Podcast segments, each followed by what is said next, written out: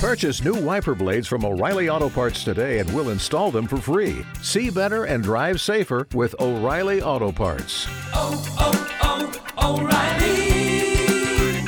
O'Reilly Auto Parts. This is the way I heard it.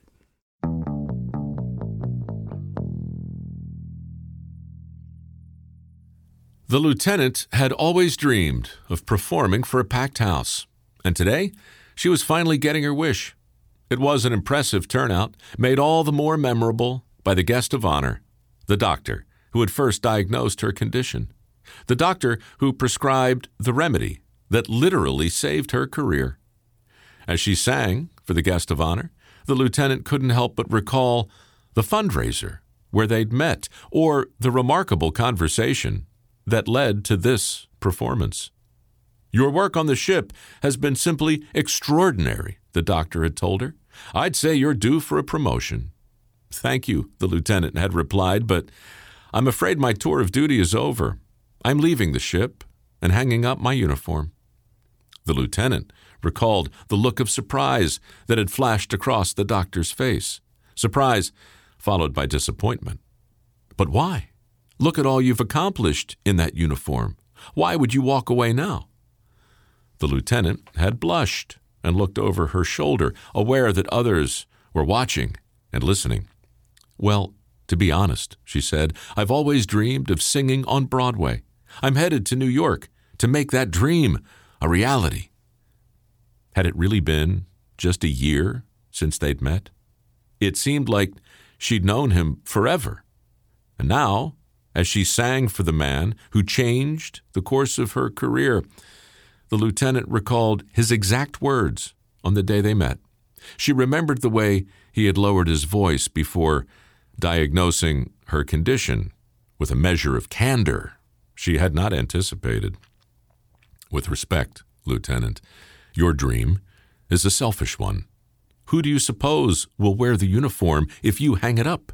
What do you think that person will look like?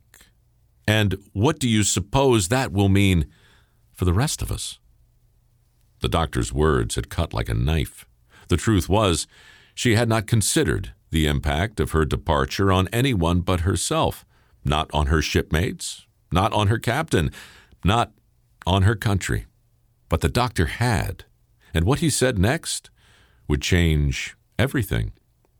I want you to know something, Lieutenant. I want you to know that I am your biggest fan. I also want to thank you for being a hero to my children. You have shown them what's possible. So please reconsider this dream of yours. There'll be time for singing later. As usual, the doctor had been right. And now, barely a year after their chance meeting at that fundraiser in Beverly Hills, here he was, the guest of honor in a packed house.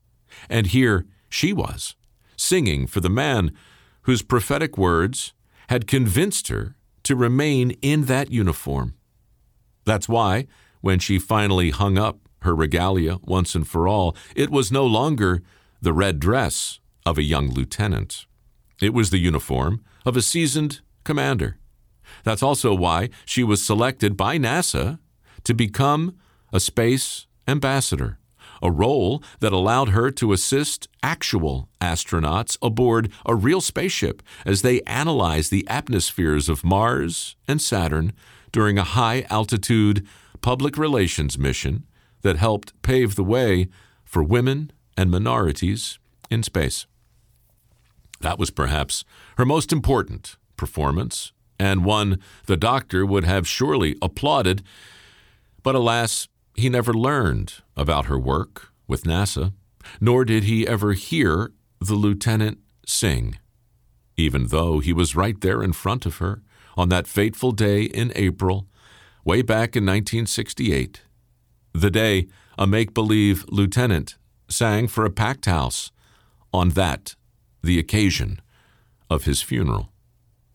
No, it wasn't the crowd she had dreamed of entertaining or the stage she had dreamed of occupying, but by all accounts, those assembled were most appreciative of the performer who sang for them that day.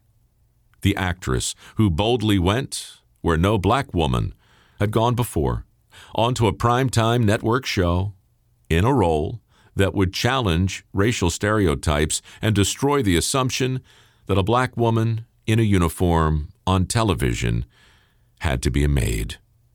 Such was the larger role of Lieutenant Uhura, a groundbreaking character brought to life by an aspiring singer who deferred her dream so that the next generation might see what was possible. A selfless choice made by an actress named Nichelle Nichols, who chose to remain at her post aboard the Starship Enterprise, with a little encouragement from her biggest fan, a doctor who had a dream of his own, a Trekkie named Martin Luther King Jr. Anyway, that's the way I heard it.